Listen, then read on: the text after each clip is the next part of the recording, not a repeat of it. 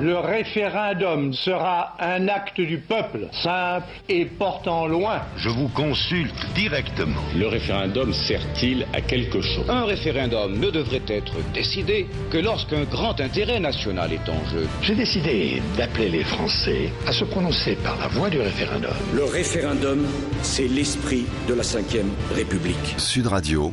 9h, 11h. On aurait souhaité qu'il y ait un, un référendum. Le grand référendum. Dimitri Pavlenko.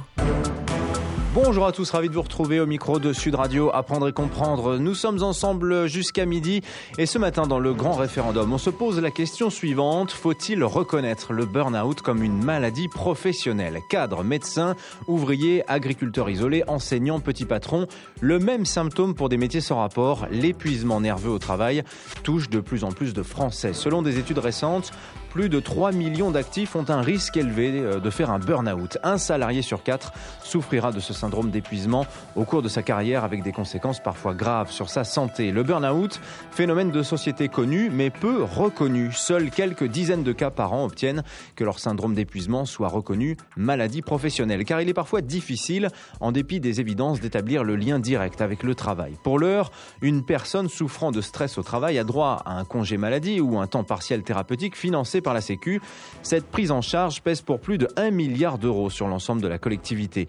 Situation qui dédouane complètement l'employeur. Alors pour y remédier, une trentaine de députés demandent la reconnaissance du burn-out comme maladie professionnelle. Cela permettrait de basculer le remboursement sur la branche accident du travail et maladie professionnelle financée par les cotisations patronales.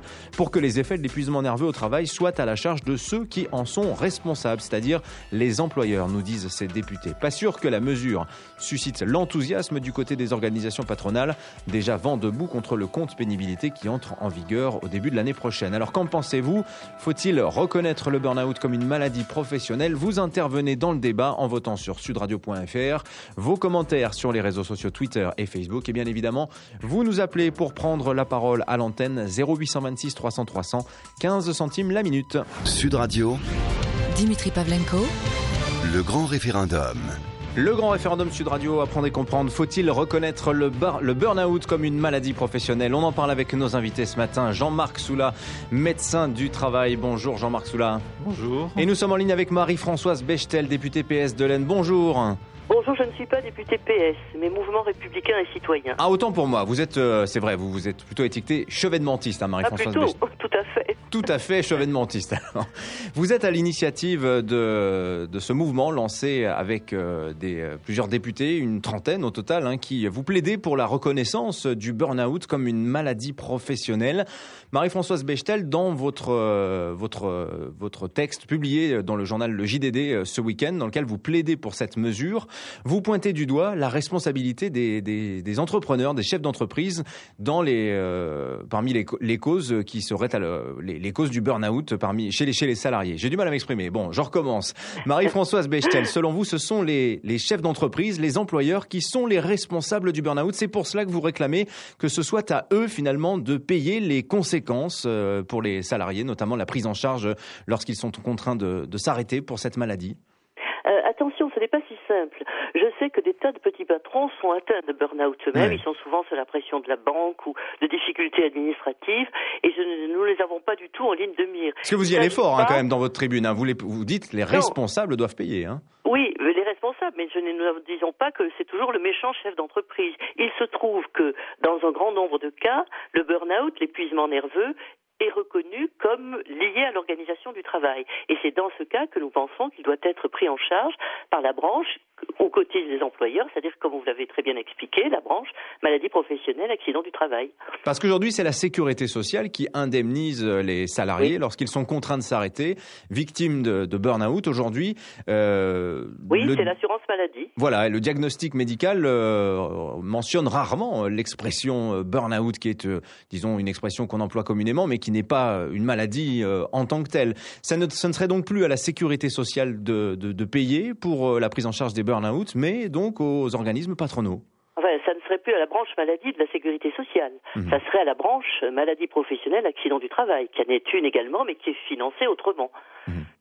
Et vous pointez du doigt en fait euh, le fait que le burn-out est aujourd'hui devenu un, phénomène de société, une maladie euh, très connue mais assez mal reconnue, ce que je disais en introduction, qui touche aujourd'hui plus de 3 millions euh, de, travailleurs en France. Alors effectivement, vous dites aussi, il y a beaucoup de petits chefs d'entreprise qui sont concernés par, cette, par cette maladie, même s'il y a une forme d'injustice sociale. C'est vrai que les, les, postes à responsabilité sont paradoxalement plutôt épargnés par cette maladie qui touche beaucoup les, les petits emplois finalement. Marie-Françoise Non, ça touche aussi beaucoup les cadres, parce qu'ils sont soumis à des contraintes, en particulier d'horaire, qui n'entrent pas du tout dans le cadre légal des heures de travail. Je pense qu'ils sont soumis à une forte, très forte pression aussi de productivité. Mmh. Et si nous avons voulu agir, c'est parce que le phénomène devient un phénomène de société, il est très général. Et si nous proposons de continuer à agir en ce qui concerne les salariés, c'est parce qu'ils fournissent des gros bataillons, si je puis dire, d'épuisement nerveux.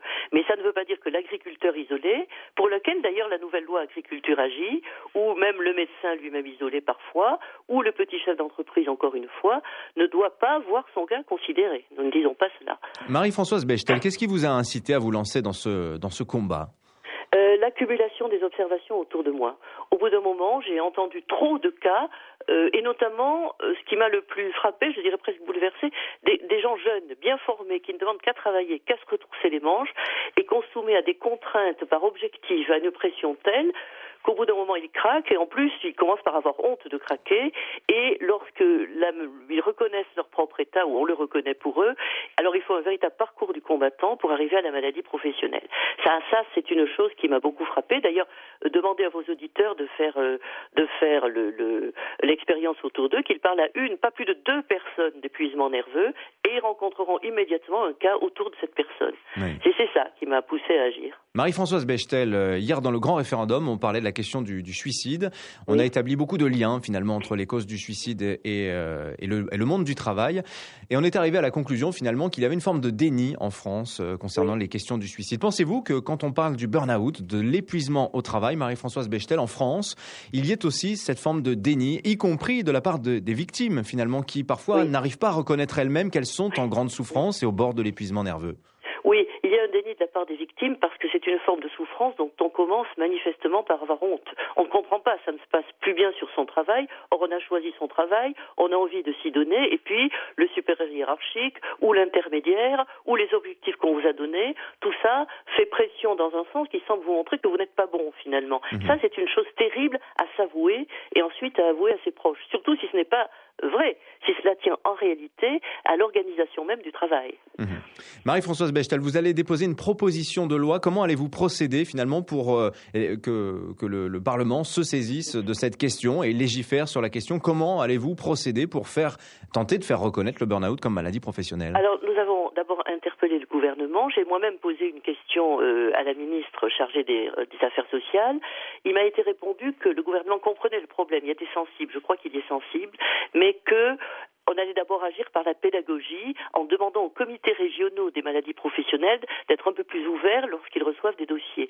Mais ça ne va pas suffire parce qu'aujourd'hui, par exemple, on m'a donné le chiffre de 250 cas reconnus l'an dernier. 250 cas, c'est tout à fait dérisoire. C'est une goutte d'eau, effectivement, comparé aux 3 millions de cas euh, recensés euh, régulièrement. Oui. Donc nous allons poursuivre ce combat d'une manière un peu rationnelle, par étapes. C'est notre devoir de législateur d'essayer d'agir efficacement et autant que possible d'ailleurs en lien avec le gouvernement. Il y a une loi santé qui arrive euh, très vite ce trimestre prochain. C'est pour ça que j'ai voulu que cette tribune parte, sorte avant la fin de l'année.